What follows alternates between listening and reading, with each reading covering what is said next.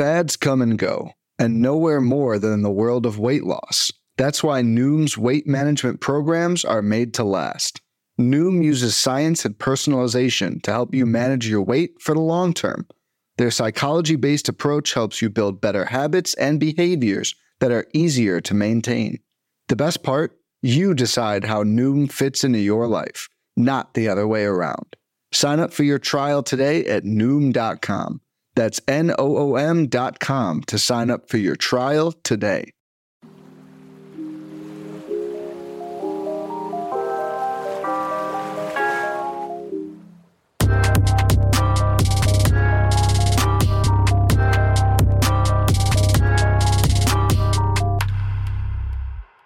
What's good, y'all, and welcome to In the Deep, a deep league focused fantasy baseball podcast, part of the Pitcher List Podcast Network. My name is Jordan White, and I'm joined here once again by my good friend and co-host, Christopher Shwebsi Weber. Shwebsi, how you doing this week, buddy?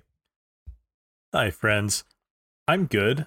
And you know what, Jordan, frankly, I'm I'm kind of sick of this. I'm I'm sick of the the onus always being on me to to do things and be active and have things going on in my life so that I can provide 30 seconds of content at the start of every episode.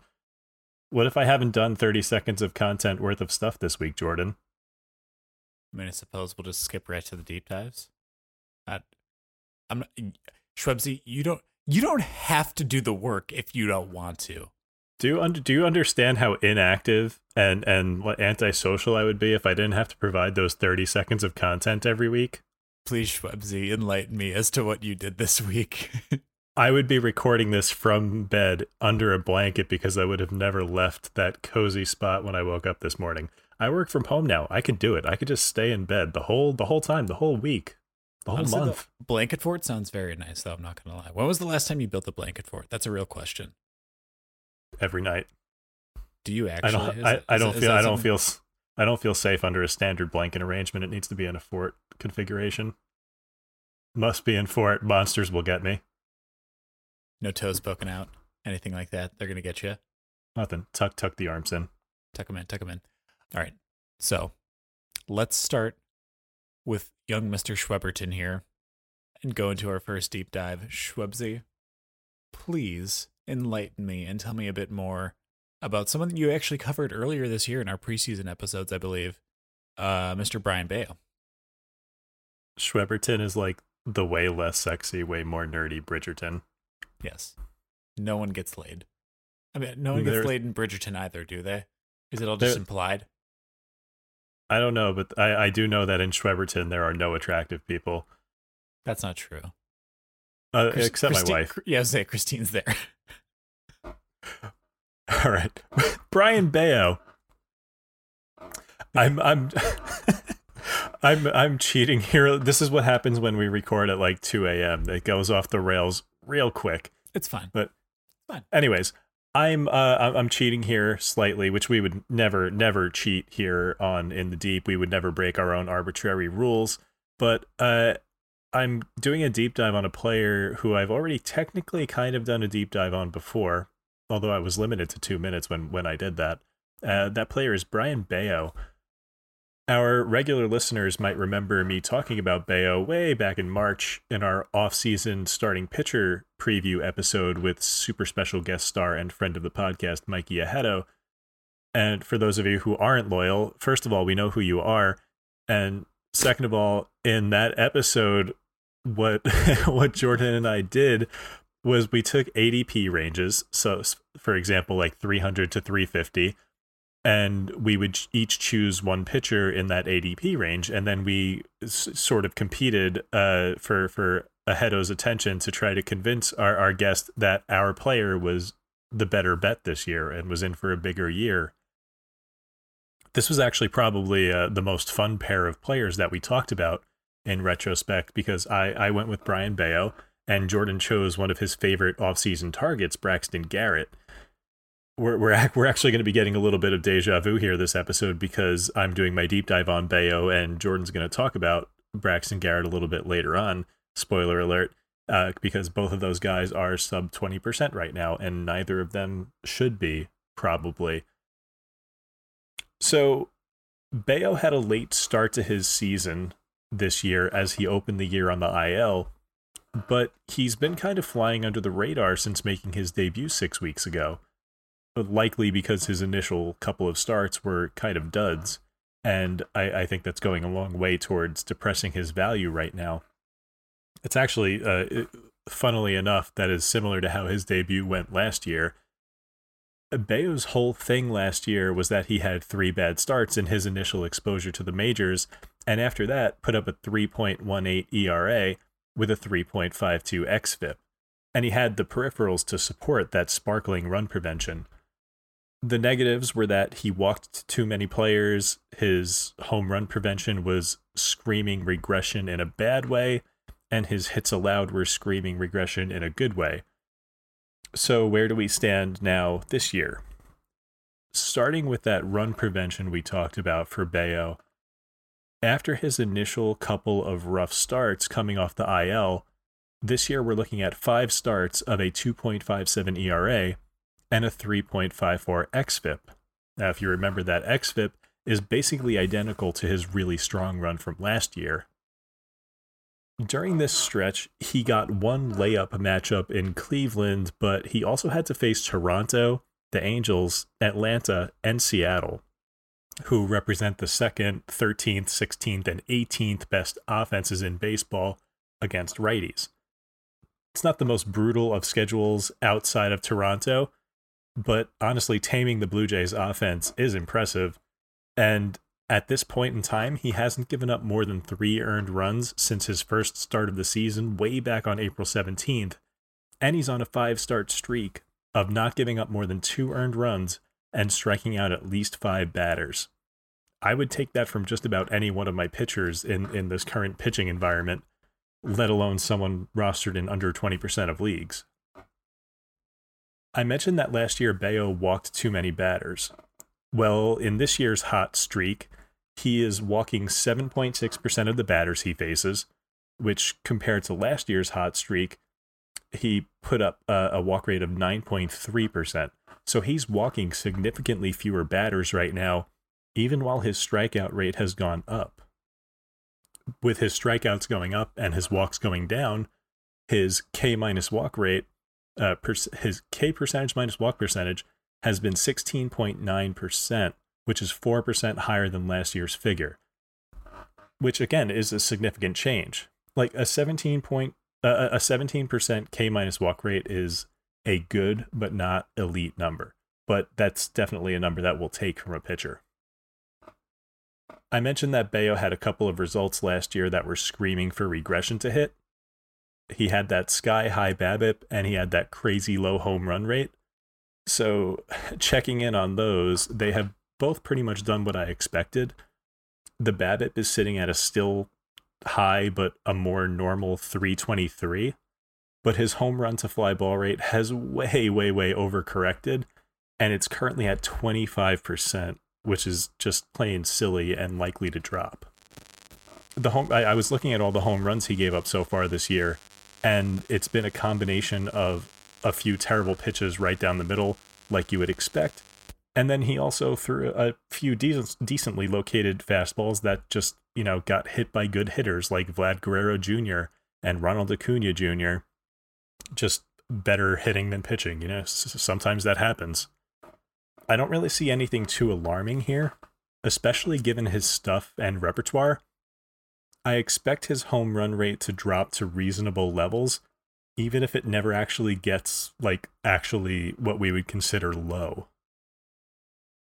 the reason I say this is because Bello is fantastic at getting ground balls, like borderline elite.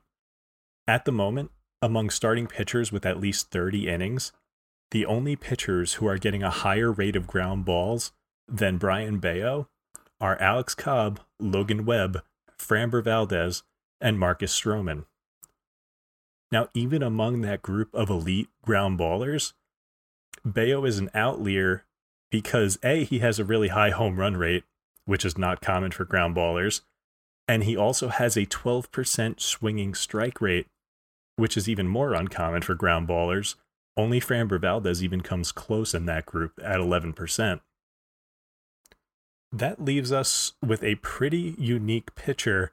And if there's one thing I love, it's a unique player because it just makes analysis fun. But on top of being unique, you can also squint and see a really good pitcher here, given some of the characteristics that Bello has. All four of his pitchers have at least something interesting or positive going for them.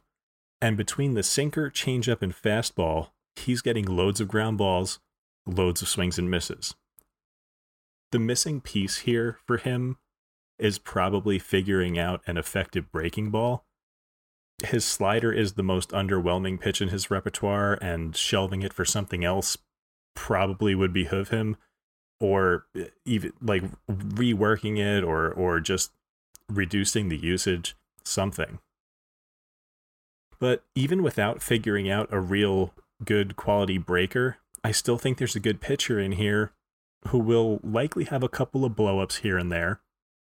Because if his four seamer command falters, it will probably get hit a long way. But he he should be good more often than bad, and in general brings a fun and unique skill set to the table. It's kind of a shame that he pitches for the Red Sox. The Red Sox have the sixth worst infield outs above average in baseball.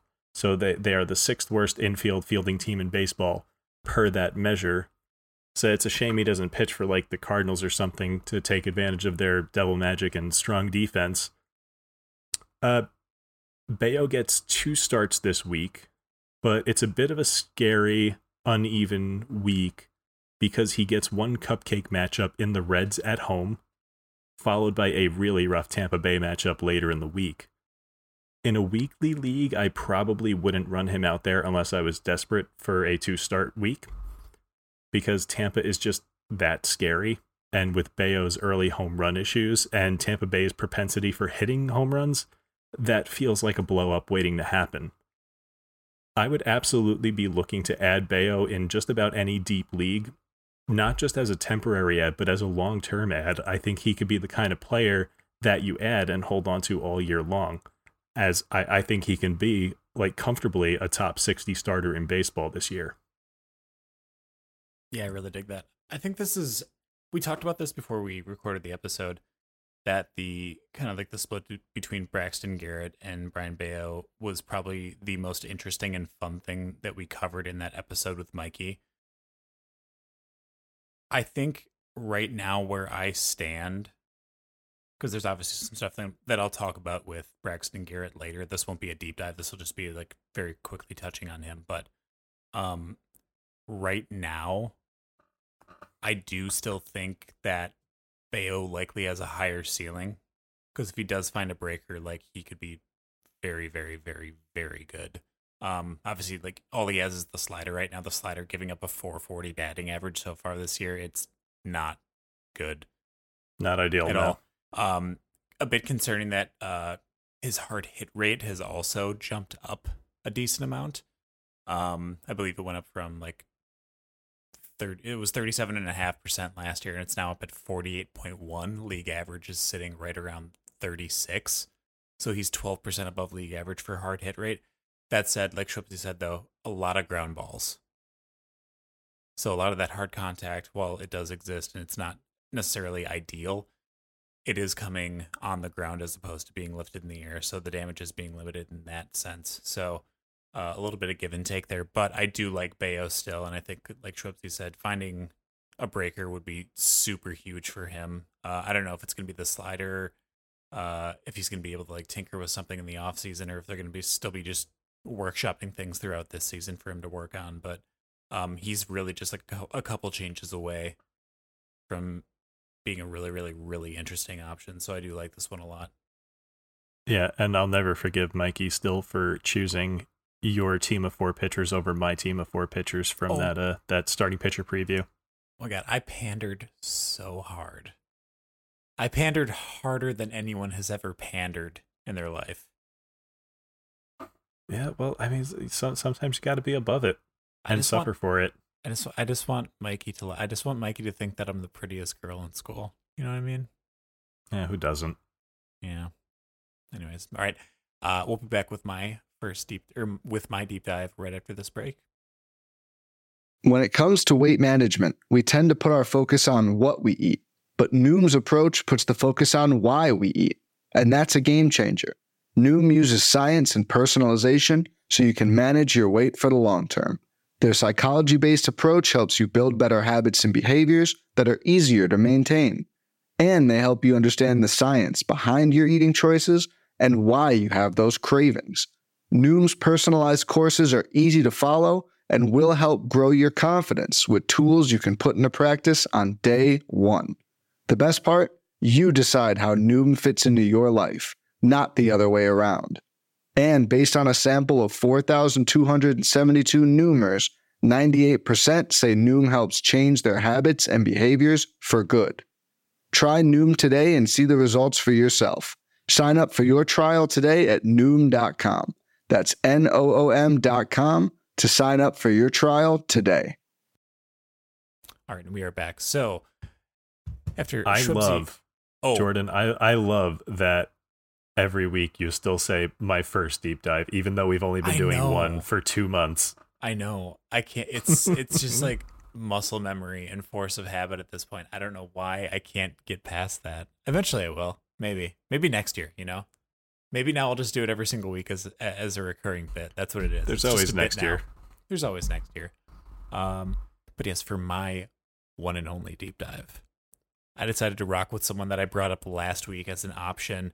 Uh, someone that I put in as a backup bid to my uh, deep dive from last week, who uh, whose name I'm not even going to bother mentioning because uh, he has been relegated to the minors. He's been sent down.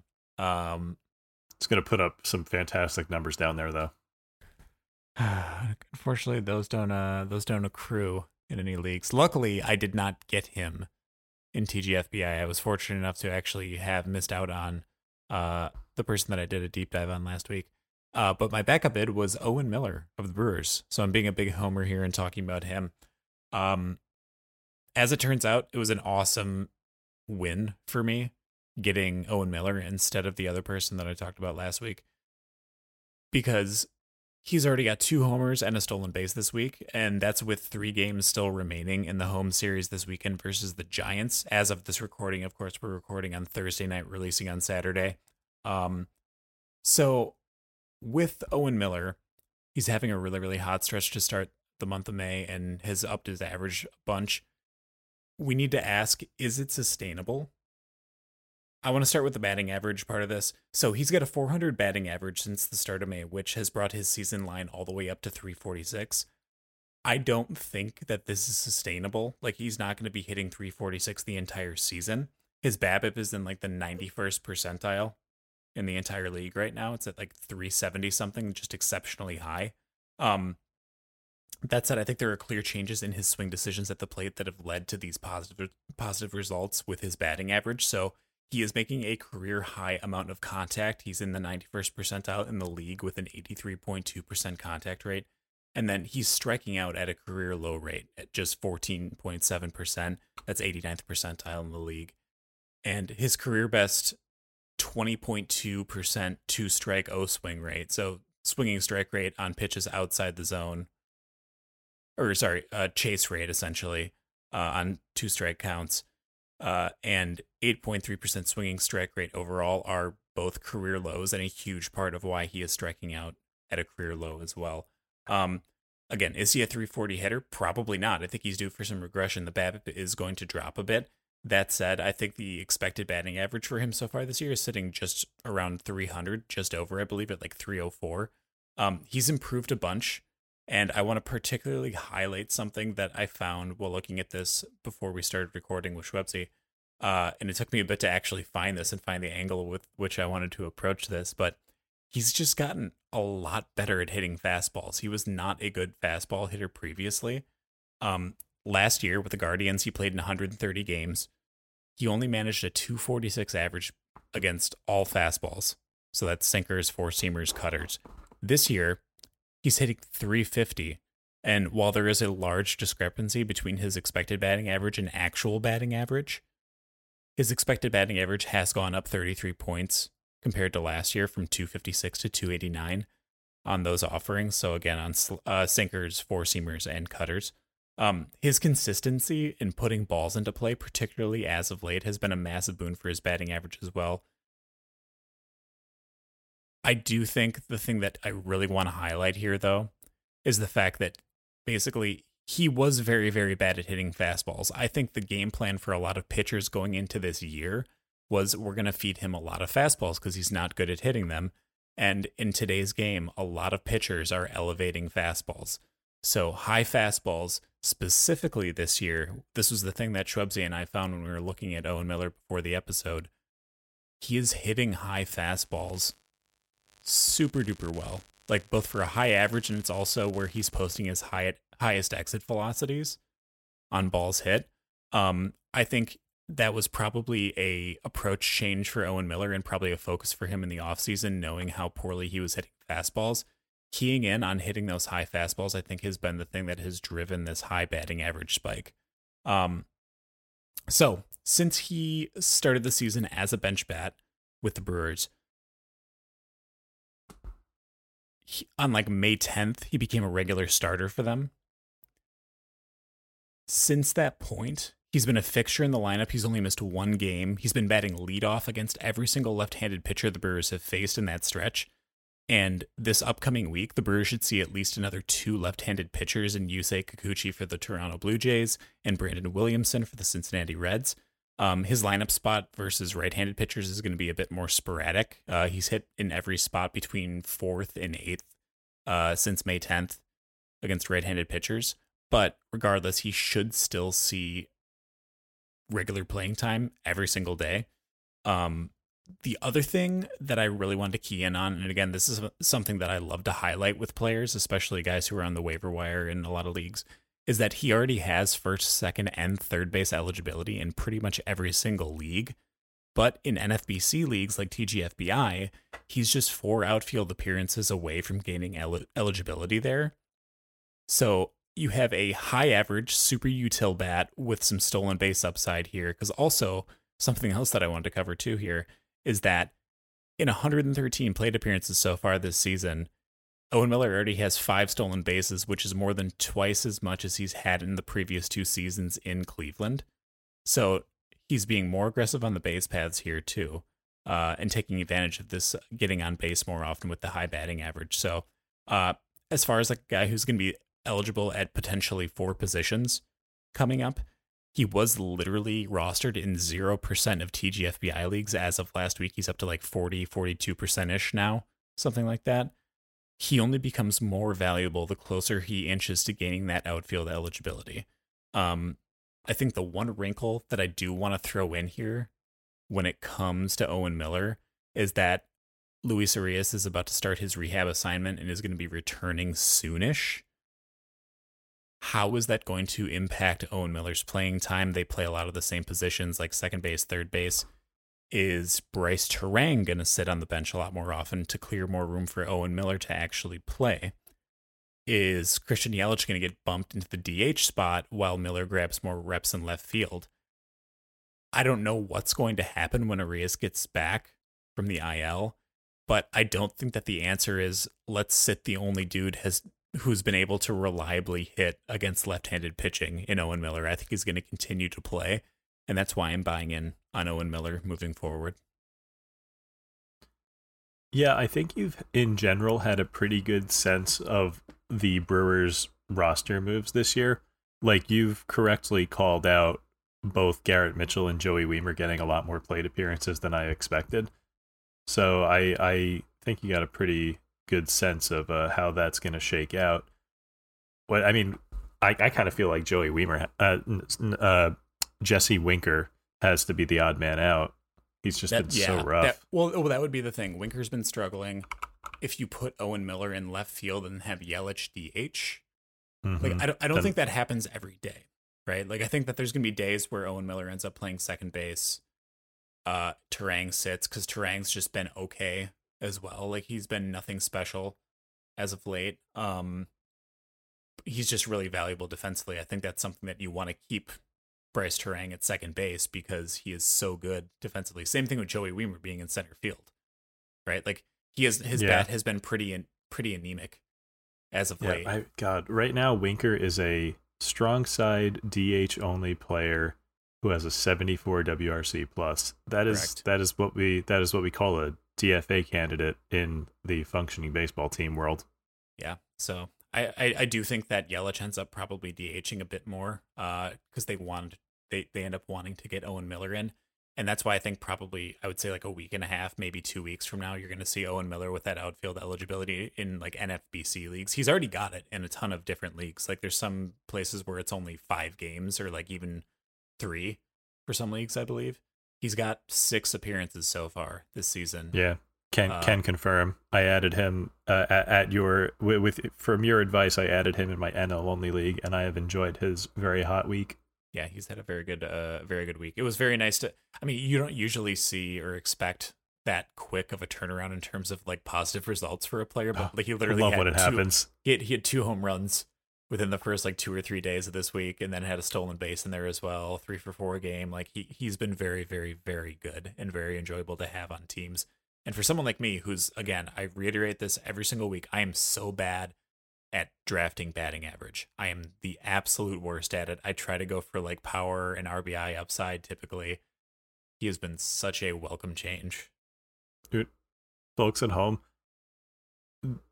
when after jordan and i record this podcast the day after if like the guys that we did deep dives on or or that we talked about at any length if they have good days just our group chat is just like those players names in all caps because we're so so excited to have been right It's just like it, it's literally just like I'm trying to think of a very specific example of someone that we've lit, literally just uh for I'm me pre- it was I'm- Kutch.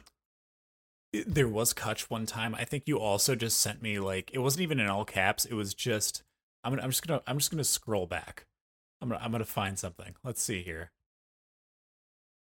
Uh Braxton, Alex Faedo, Patrick Corbin, all just with exclamation points after. It's just messages with just last names with exclamation points afterwards that are all just thrown into our our our uh, Discord chat. It's we're we're taking our victory laps into each other's DMs because we don't want to do it publicly. because I mean we should just do it publicly. Oh, doing yeah, it, I mean we're I mean we're doing it right now publicly. We I mean at least I hope so. Um, I hope people are listening to this. Um Imagine promoting ourselves or actually trying to like improve our reach. I would never. you can you you, you couldn't pay me to do that. Uh, all right. Uh, we're gonna go back into our league-wide roundup for other deep league targets uh, right after this second ad break. All right, we are back. So Shwebsi, let's hop into this league-wide roundup now. Um, starting in the NL East, we got Atlanta and Jared Shuster is the one person here that I wanted to cover. Uh, he had a really middling start uh, the night that we recorded this against the Phillies. Uh, a Phillies offense that is trending upward. Um, he threw five innings, had gave up seven hits, one walk, and four earned runs. He did give up nine hard hit balls, which is not the best. Um, that said, I think maybe that tamping down the expect- expectations for him and maybe the market for him. He does have a nice streaming opportunity next week against the A's. This is one start next week, so he is someone that I'm keeping an eye on for a potential ad in TGFBI as he is available in my league.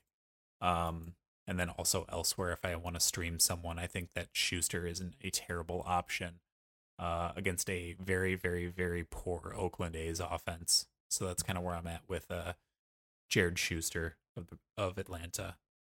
I was so mad when Shuster came up and had his really good start last week because it was like he got sent down after his initial disappointing run, and the Braves were like, "Hey, hey, hey! Did you forget that you're a mediocre Braves prospect? You're supposed to be better than this."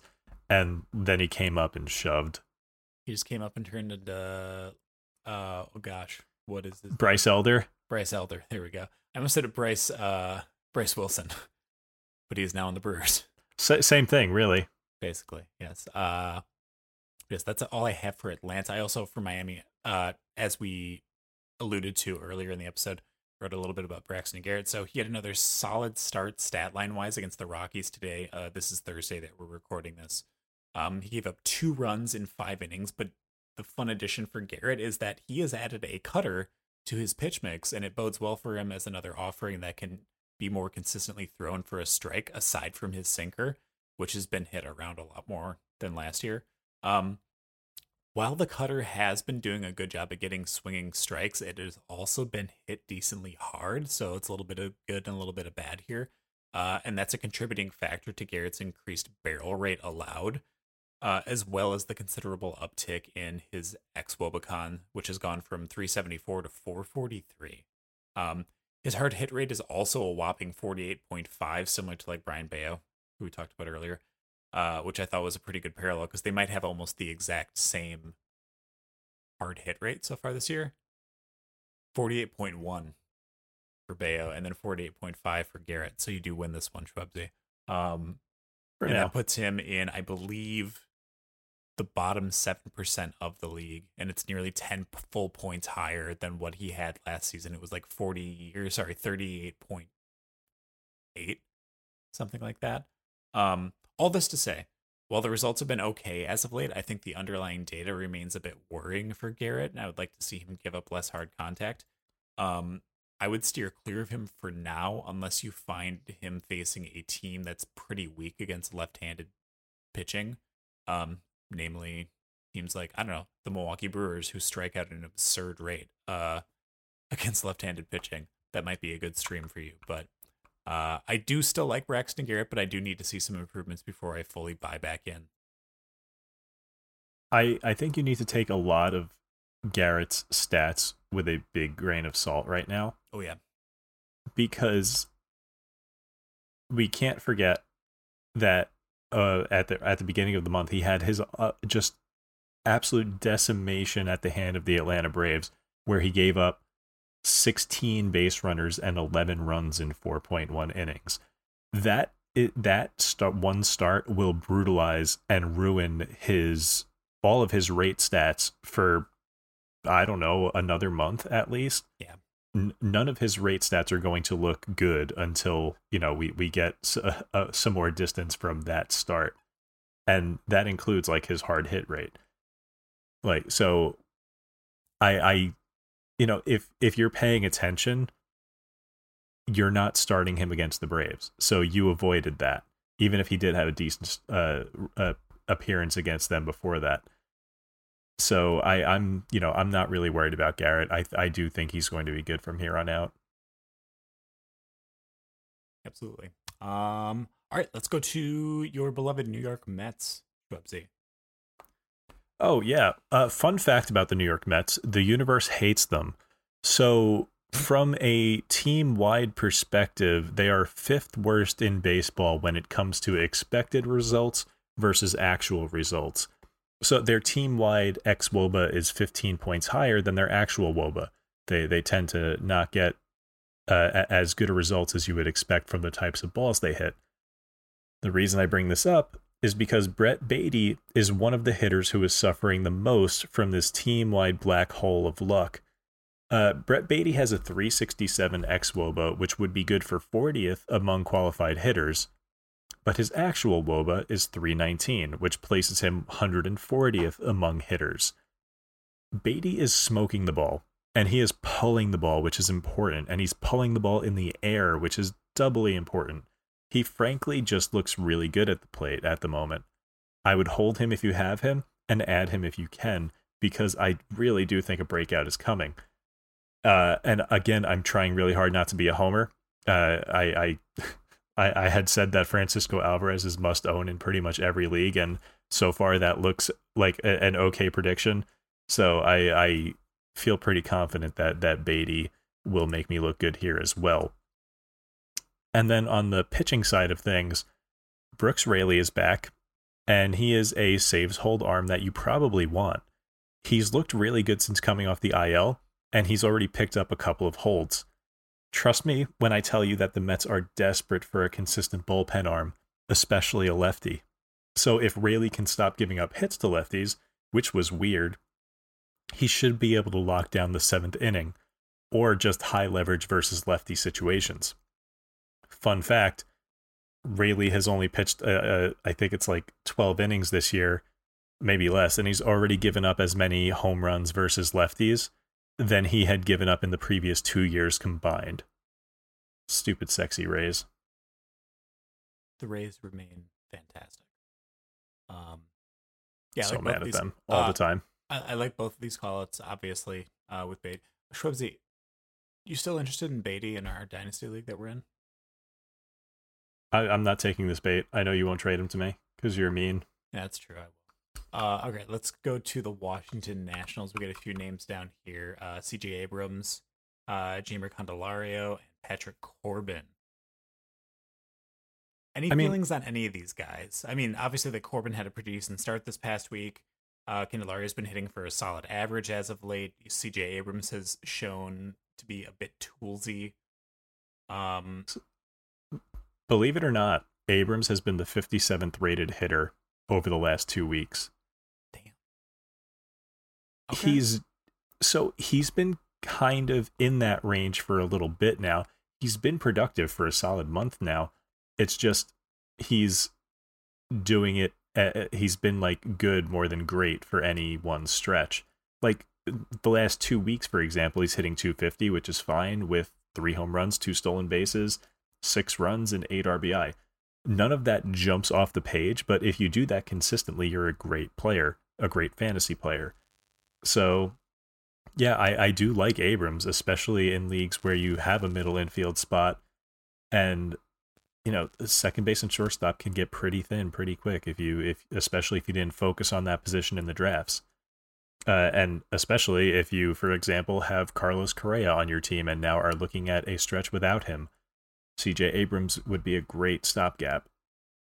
Uh, and then Candelario and Corbin, I feel like are are similar in that they're just like kind of okay veterans that I can't believe I'm saying this about Corbin will not kill you and you can kind of slot them in as temporary uh, waiver wire ads and they uh, I, I still think the floor is so low with Corbin that it pains me to say this about him, but he's he's coming off of six straight quality starts. He his slider is looking fantastic. I roster him myself in a couple of leagues where I was desperate. So I mean, I I guess you know I I, I do I try to do the whole practice what you preach thing. I I wouldn't tell you guys to add Corbin if I wouldn't do it myself. I I think he's a cromulent Toby right now. I I wouldn't be Toby.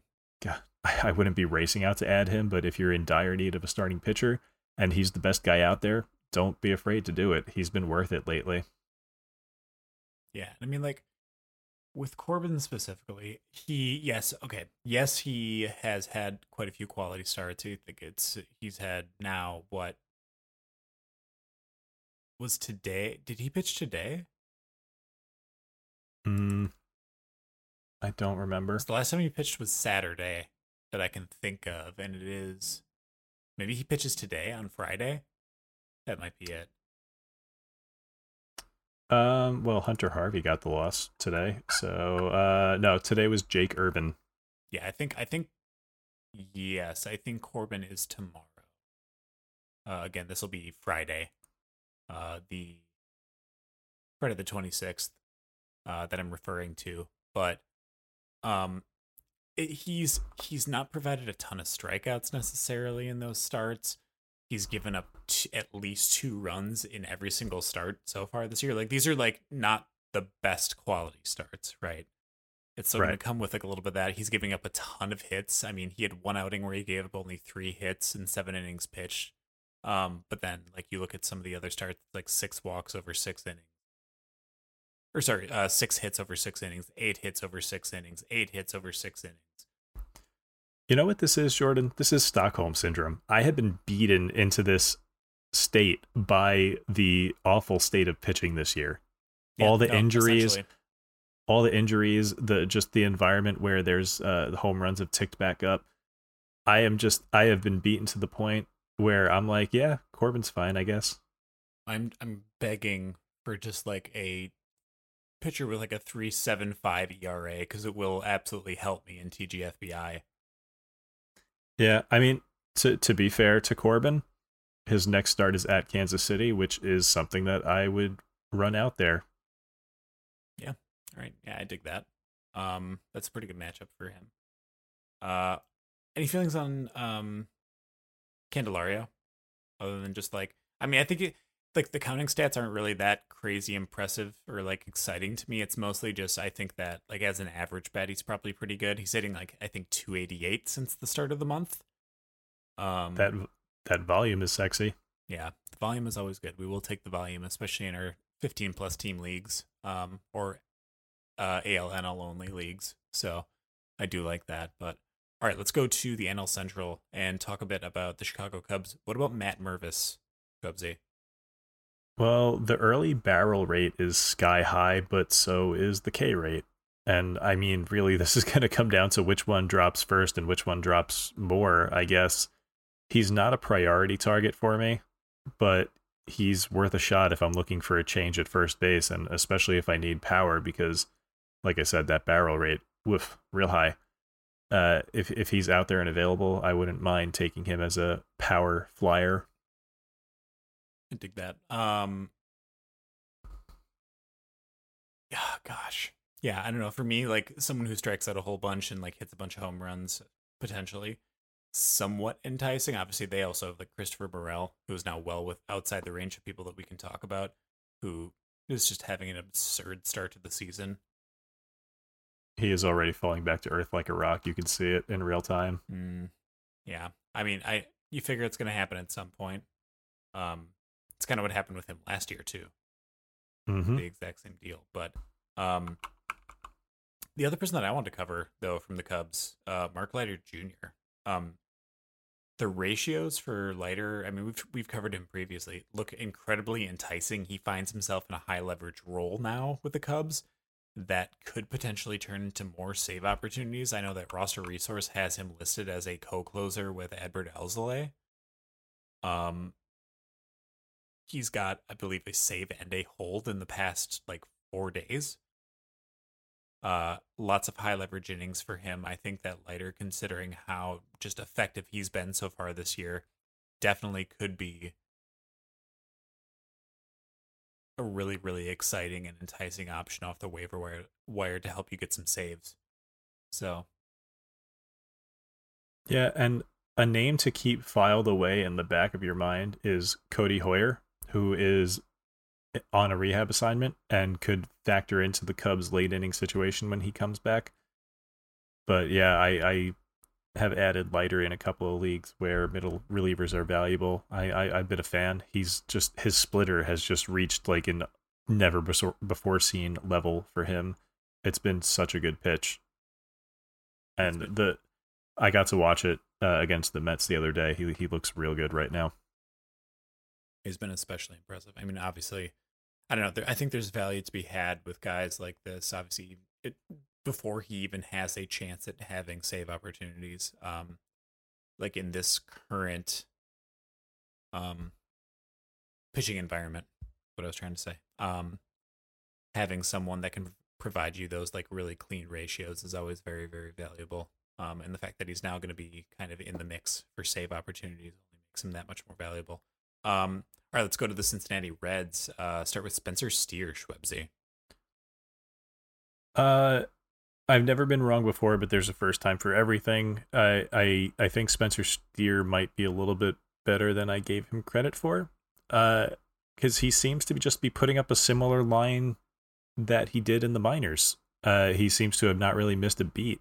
He started off pretty uh, a little slower than you would have liked, but he is now showing that he can bounce back from a rough patch, and we cannot forget about the Great American Small Park, which you know can can be a, a great equalizer when a player might not be as talented as you would like.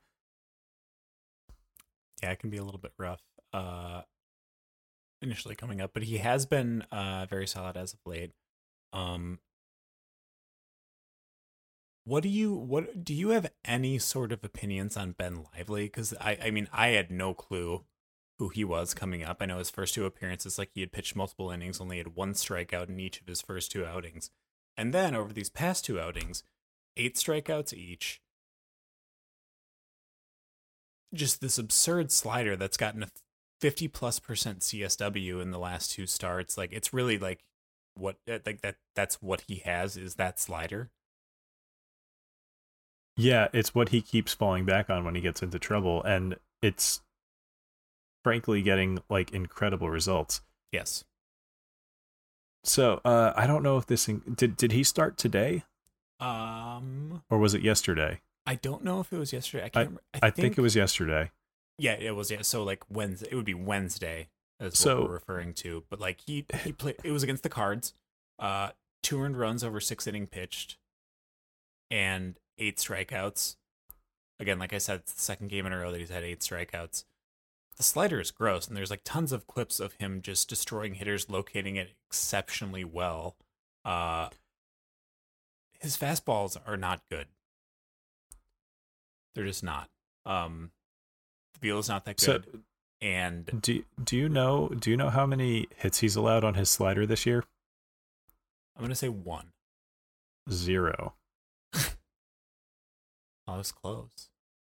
You were you were close. It's That got is- that is absurd. this sounds made up. It's got a 63 whiff percentage. Now Not the the one thing I would the the one thing I would worry about here is like just looking at his pitch mix and like what he throws to what handed hitters. I would worry down the line about maybe there being a platoon issue. Uh like a platoon split issue because Sure. he doesn't like he doesn't really throw his slider too much against lefties and it's by just by far by leaps and bounds his best pitch. Uh, maybe his changeup can pick up the slack against lefties. He seems to throw his changeup and curveball pretty much exclusively against lefties, and they've done well enough so far. But I, they are just not the pitch that his slider is. So I, I wonder if he can have the same kind of success against teams that can actually field a, a lineup with a few strong lefties. Absolutely. Um, the other pitcher that we wrote down here, just to kind of like keep in mind, was uh, Brandon Williamson, five five percent rostered. I'm personally not really interested in Brandon Williamson at all. I don't think there's enough upside f- for anyone to like really roster him. I'm mostly just waiting for Nick Lodolo to come back healthy so I can talk about a Reds left-handed pitcher that I actually like. Fair. Not really necessarily a fan of Brandon Williamson for fantasy. Um, so I'm probably going to pass on that. Uh, going to now my my Homer section and talking about the Milwaukee Brewers. The only thing that I really wanted to cover is like the Brewers rotation is in complete shambles right now with all of the injuries that have hit that rotation. So you had like Ashby went out before the season started. Brandon Woodruff is on the 60 day IL. Jason Alexander went on the 60 day IL. You have Eric Lauer and Wade Miley that both went on the 15 day IL. Lauer more likely to be back right after that 15 days is up, but Miley, who knows what his recovery is going to be like? He pulled a very uncommon muscle in his back, I believe he had a strain of. Um, so it's really unsure what the timeline will be like for him to actually come back. Um, the starters that they have stepping in now um, are going to have to do a lot of heavy lifting and take pressure off the bullpen because even the bullpen is a bit beat up too. Um, so you have Adrian Houser, Colin Rea, and Julio Teheran, who just literally just signed a deal with the Brewers the day before we recorded this um, and made a start. Actually looked pretty solid. Um, Houser's back from the IL and has had a, had a decent start in his last outing. Uh, you also had Colin Rea, who just got his first win as a starter in I think like five years or something crazy like that. Um, Rea is going to have the rotation spot until someone returns off the IL, and then I assume that Houser and Teheran will be the other two that stay in the rotation. Um, each of these guys over the next couple weeks is going to get a considerable amount of run. This is less a recommendation to pick up each of these guys than it is to pay attention to upcoming matchups. And if you find a stream that you like, go for it. Otherwise, I think most of these guys can just chill on the waiver wire. But I just want you to at least be aware that these guys are going to get volume because they are going to be getting starts over the next couple of weeks for the Brewers.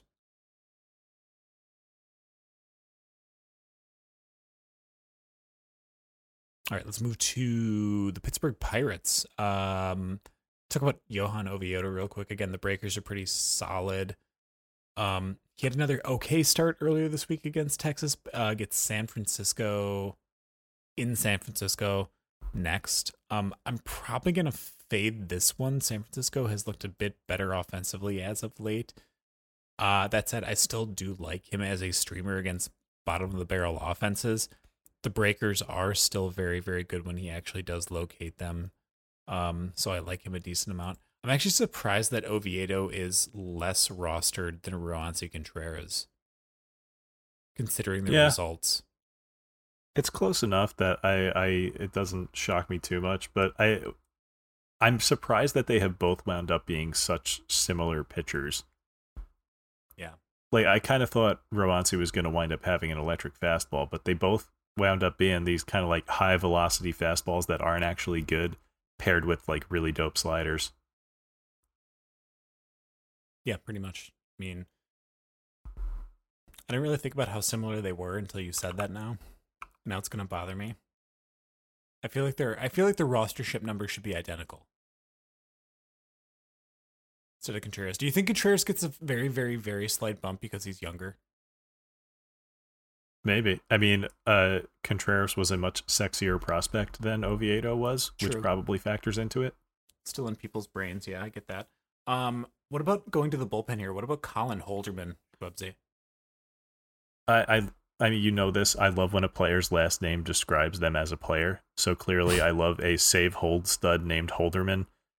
Uh, Holderman makes me really mad because as much as I love Daniel Vogelbach, who, yeah, fun fact, my wife's favorite baseball player is Daniel Vogelbach, who she refers to as Danny the Fridge for reasons unbeknownst to anybody but her.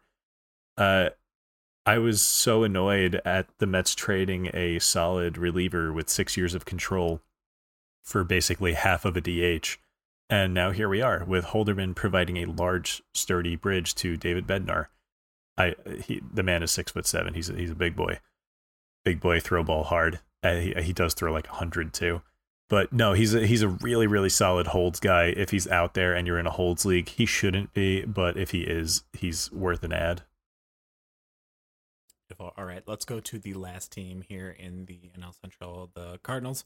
I just wanted to cover Matthew Liberatore.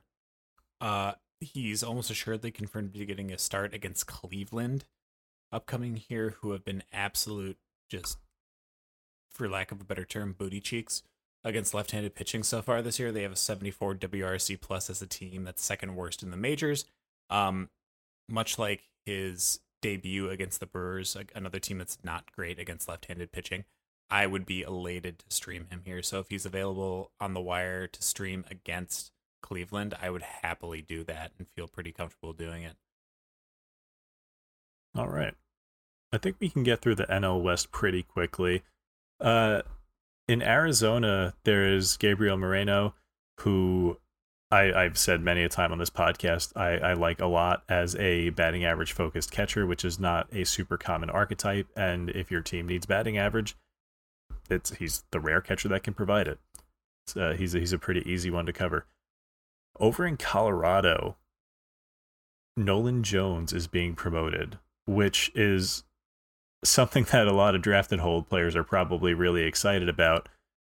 But I'm not really sure where he's going to play. And it's the Rockies, so they just the Rockies just aren't going to do The Rockies are like the bizarro Tampa Bay Rays, where like the Rays n- don't really do the lineup things that you want them to do, but everyone succeeds. And then the Rockies don't really do anything you want them to do with their lineup, and everyone is bad. Uh, Nolan Jones is a, is a really intriguing, huge power. Oh God, I said huge, huge power bat. I'm glad that you is- pointed it out because I was going to make fun of you if you didn't. Yeah, every now and then my New York sticks out. Oh, wait, wait, Uh, time out. Okay. I have to circle back to something. I know this is going to be so off topic. I'm sorry to cut you off. Just so you don't get bullied by people online, I need you to not say the second T in Toronto okay, when you pronounce it. It's not pronounced that way by the locals. Toronto, Toronto. Yes. Toronto. Okay, e- easy. I don't. I I, don't like you. pronouncing second. I don't like pronouncing consonants and words as as a New Yorker. I'm just, I'm just Uh, I'm saving you the he- the uh, the headache and the tweets. Well, maybe the tweets. I, I I know that Justin is going to tweet at you about it. Fair.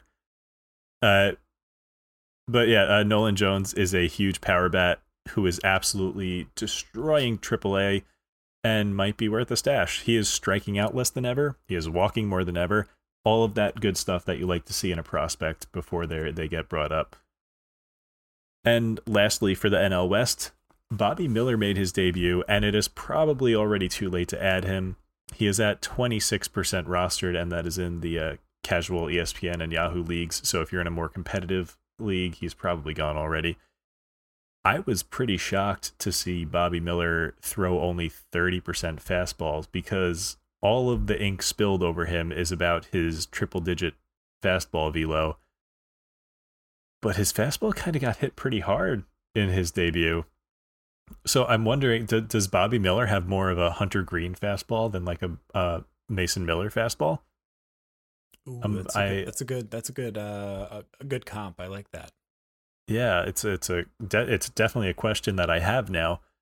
Uh, you know, when a guy has a truly good fastball, like your Bryce Millers, your Mason Millers, your Spencer Striders, like it shows up immediately. Like hitters don't just easily hit those pitches. But anyway, I, I am still intrigued because it was a pretty mature pitch mix for for someone with a hundred mile an hour fastball. So uh, I I would probably still tr- prioritize adding Miller if I could, especially you know with the Dodgers pitching development pitching development machine being what it is. Agreed. Uh, all right, let's go to the AL. Starting starting the AL East, I'm going to cover a couple pitchers for the Orioles real quick. Dean Kremer and Kyle Bradish. So I'm personally out on Kremer, Uh, although the results of late have been favorable for his starts, he has allowed or he allowed 11 base runners and only gave up one run uh, versus Toronto. And I just feel like most of this has been really fortunate scattering of threats that's led to no real damage for Kremer.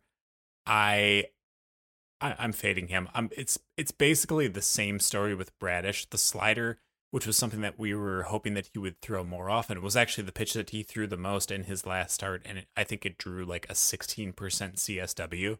It was just not good um, in his last start. I, I don't think that either of these guys are worth the risk for your ratios.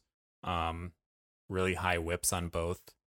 Um, so I'm gonna I'm gonna I'm gonna fade both of them, and that's pretty much the story for that. Uh, Shwebsi, talk to me about Tanner Houck. Well, Tanner Houck has a 4.99 4.99 ERA right now. He's better than that the most interesting like we we all know what he brought to the table in previous years right and that is a filthy slider a sinker that is good enough to show up on pitching ninja gifts every now and then and then not much else well last year he threw a split finger fastball he started working it in he threw it about 6% of the time last year this year it's up to 12% and has itself been making appearances on pitching ninja gifts which you know is is not really a measure of success, but it does show that it can be a nasty pitch when it's on. Well, it is getting the results to match the nastiness of the gifts. So it's really encouraging for Houck's future prospects and current prospects. If there will still be a blow up every now and then. The splitter isn't perfect, the sinker is not the best, but when he's on, he's still capable of some fantastic starts. Uh, you know, we we call this type of pitcher a cherry bomb in, in the pitcher list world, but I, I think he could be a pretty high quality cherry bomb when uh, when this year is all said and done. I mean, we we all know that I was an early adopter of Houck. Yes. That, that, that was the first article I wrote for Pitcher List. So, um, I do like Houck, and I'm rooting for him in that regard. Um, but yes, uh, the blowups are something that I am not particularly fond of, and which made me a bit gun shy with him in terms of drafting him this uh this year. But uh, all right, I, I had I had some Houck fatigue myself. Yeah. Uh, so, all right, Jordan, does the Yankees bullpen make you as mad as it makes me mad? Wandy Peralta gave up two runs today, and I'm so upset about it. Is that a yes? I think that's a yes. Yeah, I'm not gonna. Yeah, I think we're both on the same page in terms of just like being kind of done trying to figure it out. I, I think I'm reaching the point, and th- this is as a big fan of Ran Marinaccio. I just call him Ran, like like uh, like I'm from the Jersey Shore. Ronnie, uh, I think Michael King is the one guy that I still trust the most, and I, I want to roster the most. But technically, he is out of our range, so we, we can no longer talk about Michael King. So we uh, can can we can we start calling him like Michael King. Michael like like Caine. like a heavy Michael Caine esque accent. Michael Caine. I, I would like to do that. But anyway, we that, we can't because he's over twenty percent. So we we cannot do this bit that I just came up with, which makes me sad. R.I.P. Uh, Michael Caine, Michael King bit 2023, Three- 2023. Three thirty a.m. bits are the best bits. Oh my god. Uh, all right, let's go to the Tampa Bay Rays. Uh, you got Jose Siri and Luke Raley here. Again, Luke Raley, someone that I was very sad about. Like the average, not great, but the power is real. Like he hits the ball very, very hard. He hit like two taters the week after I released him for my TGFBI team. Yeah, stop me if you've heard this one before. The Rays have some really talented players that they don't play often enough for fantasy managers. Jose Siri, since coming off the IL, has 74 plate appearances. And in those 74 plate appearances, has six home runs and three steals, along with 24 runs in RBI, uh, runs plus RBI. If he played every day, he would be like, yeah, and he kept up this production, which is obviously not a guarantee. He would be like must roster in every league. But as it stands right now, he is sitting too much to trust. I'm actually shocked that Luke Raley is rostered in only 4% of leagues. Like, he's got 10 home runs. He's got to be the only 10 home run guy rostered in less than 10% of leagues. I would fact check that, but I'm too lazy. Yeah, I'm too lazy also, so just pretend that's true, folks. Nailed it.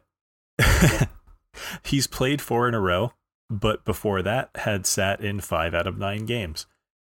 He is occasionally playing against his weak side. I I can't make any sense of it anymore.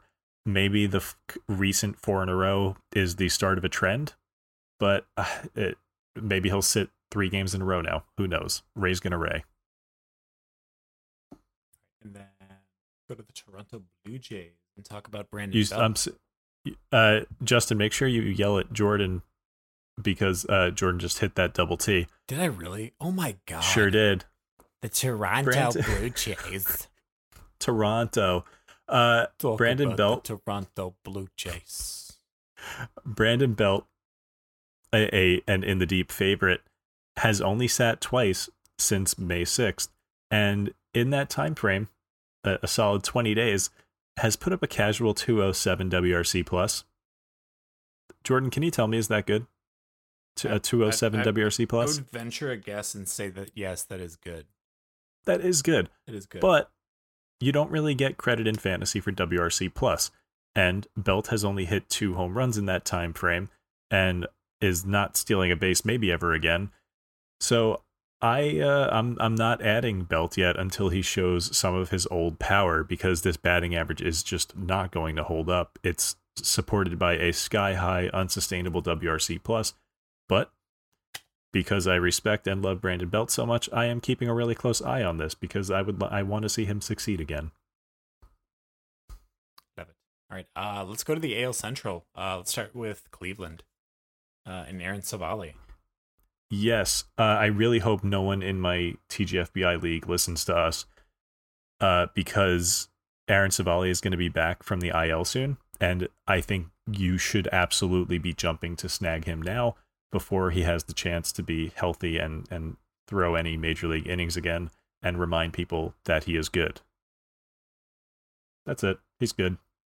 He's good. That's it. Uh, let's go to the Detroit Tigers. Uh, Michael Lorenzen, he gave up three home runs in his last start against the Royals in Kauffman Stadium. I, d- I don't get it. Uh, that's wild. um, I'm not really expecting that again, and he does get the White Sox two games in a row, or two starts in a row, I should say, which bodes well as a matchup for a competent right-handed pitcher like Lorenzen. Uh, the White Sox are like 26th or something along those lines against right-handed pitchers in terms of team WRC plus this year. So I think that both those starts will be favorable ones for Lorenzen, and again, four percent rostered uh, between ESPN and Yahoo leagues seems like a pretty good value, uh, considering he had like what was it, four straight very very good starts where he gave up one run or less in his previous four starts. Just very very good. So yeah, I'm in on Lorenzen uh, as a streamer against the White Sox. Um, Shwebsi, what about Alex Faedo? Another strong streamer, I think. I mentioned him last week as a boring Toby that might get you good ratios. And I, I think my exact words were, "Why not?" last week. Uh, but then he went out and struck out ten White Sox players today, uh, cementing his spot as someone that warrants watching or adding. But his next start is against the Rangers, which is the hardest of passes for me. And it does not get much better after that, as he will likely see the Phillies after the Rangers.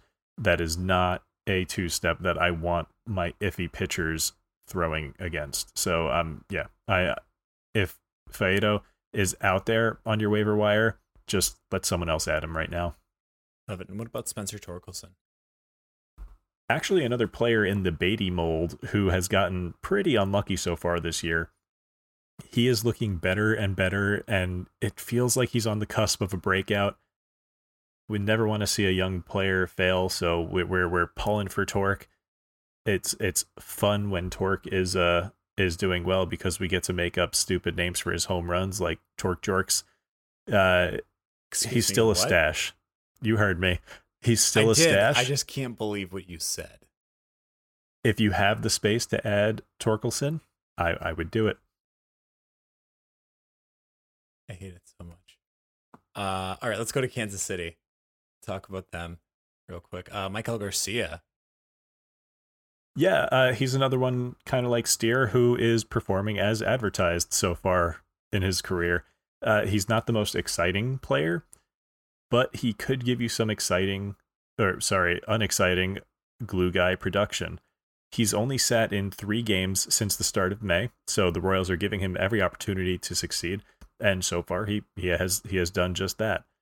We will have to see if Nicky Lopez's return to health changes anything.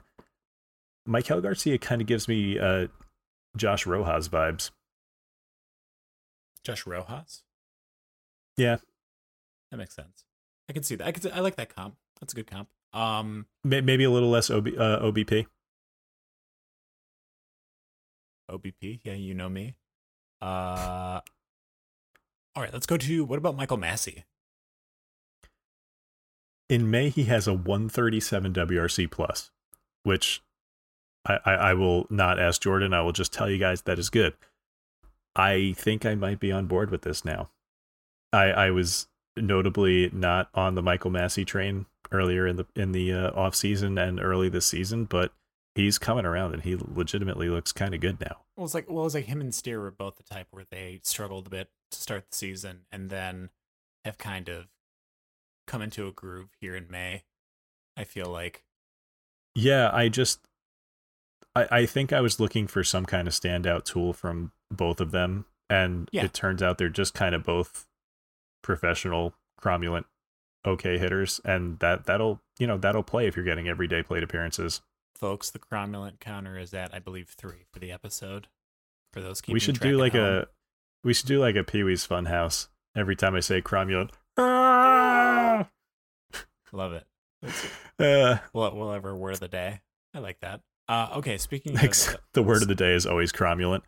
Speaking of people that make you go, I'm not gonna I'm not gonna yell again. Actually, I was going to, and then I didn't commit to it.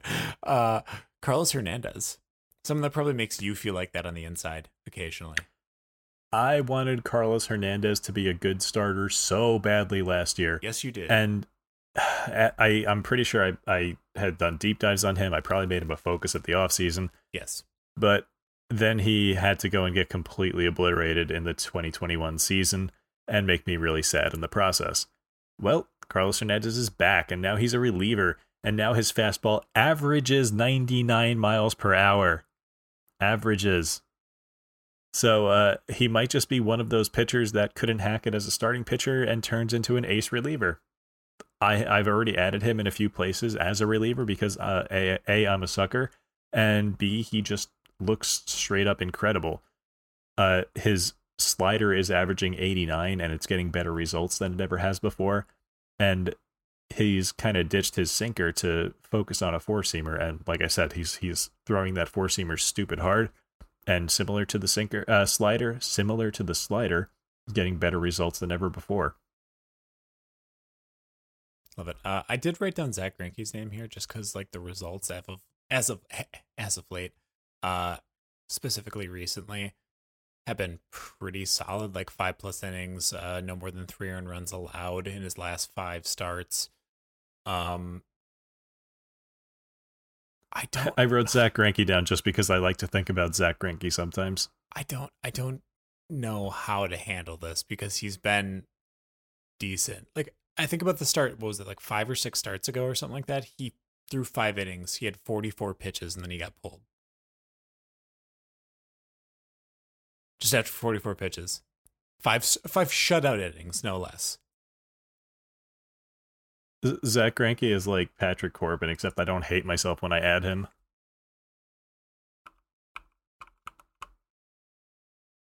Yes. I was trying to come up with something more clever, but basically, yes, that's how I feel as well. Um, uh, let's go to the Minnesota Twins, last team here for the AL Central. Uh, Louie Varland covered as Shwebsi's deep dive last week. Is that just last week? I think it was two weeks ago. Was it really? Who'd you cover last week then? Oh, I don't know. Am I crazy? Taking crazy? No, you you covered him last week. That was last. Week. Yeah, you're right. Everything blends Um, together. That's true. Time has no It all- meaning. It all bleeds to yeah. Time is a flat circle, so on and so forth. Rust Cohle. Um, but yes, Varland. Uh, the velo needs to be there, but uh, I know like if you really want to hear like the full breakdown, you can pretty much just go back and listen to last week's episode. Listen to Shwebsi cover Varland. Um, he's got kind of a rough stretch of starts coming up. Um, I feel like he faces Toronto. See, I didn't do it that time. Um, and oh gosh, there's two other really good quality offenses that he's lined up to face at his next two starts. Houston. Houston, there we go. That was the other one I was thinking of. Um, not great. Kind of nervous about those. Um, And and he is matched up against Gausman and Hunter Brown, which kind of hurts the the, the, the win pass. potential there. pass. No, thank you. I'm out on those. Um, but yes, Varland upside is there. Just wait it out a little bit.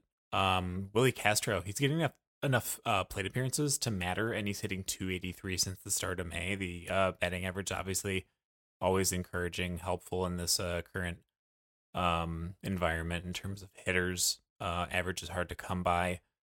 You know, I always think it's funny where I draw my line for like allowing myself to be fooled again and not. And for some reason, I Will, Willi falls on the side of the line where I'm like, I'm not getting fooled by Willi Castro again. I don't. I, I couldn't tell you why, folks, but I'm not getting. I'm not adding him anywhere. Okay, what about Kyle Farmer? Because now with Correa being out, he's going to be playing at shortstop. I think every day. I just I have like nightmares of a time in I want to say 2021 where like some like someone like almost took uh, past me in a roto league for first place like just on the strength of like a bunch of 40 year old pitchers like Adam Wainwright and like Kyle Farmer just going insane uh and that's just a lot of words to say that I don't like Kyle Farmer but I think he's fine and is worth a roster spot in in, in like 15 teamers and I think he'll he's good for that type of format. He's not just worth rostering. Love it. All right. Uh, Joey Gallo on here too. We wanted to touch on uh, just the, the very standard classic big ball, big boy hit ball hard, make ball go far. Um, remains true. It would be really, really cool if his average was an absolute dog water. Yeah, Ugh. would be nice. That's not who he is. not who he is. Um, and then the last one for the Twins, Alex Kirilloff. Uh, again, strong side platoon bat. He's going to be hitting near the top of the lineup when he is in there. Uh, just be conscious of if they're going to be facing a heavy stretch of left-handed pitchers. Uh, be prepared that he's only going to get a couple starts that week, maybe, and just sit him. Um, but yeah, all right. Let's go to the AL West uh, and start with the Angels. Uh, you wrote down Mickey Moniak. Well, one quick thing about the Twins before we pass uh, before we move Oh, on sure, from yeah. them.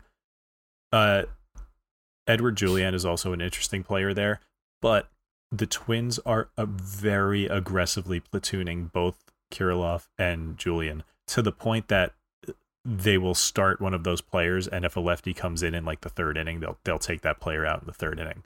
Uh, I I don't really agree with that treatment of those players, but that's what they're doing. So be especially mindful of the other team's pitchers when you're using uh, uh, Twins right now. Uh, and yeah, so moving on to the AL West and Mickey Moniak. Moniak has already set a new career high for max exit velo by almost two and a half miles per hour, which is pretty significant. I want to see better plate discipline before I start singing his praises, but the former number one overall pick is kind of demanding the fantasy world's attention right now. He he's doing some really loud things on the stat sheet, and uh, I I'd be adding him just to see if he can maintain this. Then, uh, kind of the opposite, a star a, a star prospect who started slowly this year, uh, Zach Neto. I mentioned last week he's trending up, and that hasn't really changed. His hard hit rate continues to rise, and honestly, it's just so impressive that he's so fresh out of college and doing what he's doing. And you can see him like learning in real time and becoming a more effective major leaguer in real time. Uh, I have him in my AL only league, and I'm I'm kind of enjoying watching him develop. Uh, and then lastly for the Angels, there's Jamie Barria, who had a really good start in his first start of the year, but frankly, I'm not super interested. Uh, I actually want to see who his next start is against before I completely write him off. Uh, he oh actually, actually, Actually, he gets the White he gets the White Sox next. Almost every pitcher with a pulse is an auto start against the White Yeah. Sox, so I think I would run him out there for that start. Uh, if if you need a stream, also for what it's worth, it is Jaime. Jaime, Jaime gotcha. But yes, um, I would agree with that though. Obviously, like facing the facing the White Sox uh, for right-handed pitchers in particular uh, looks pretty solid right now. So I would be happy to do that as well. Um, what about Oakland and JP Sears? Yeah, this is the rare, barely rostered player who actually seems to have an effective fastball. I, I'm kind of Yeah. interested in him for that reason alone.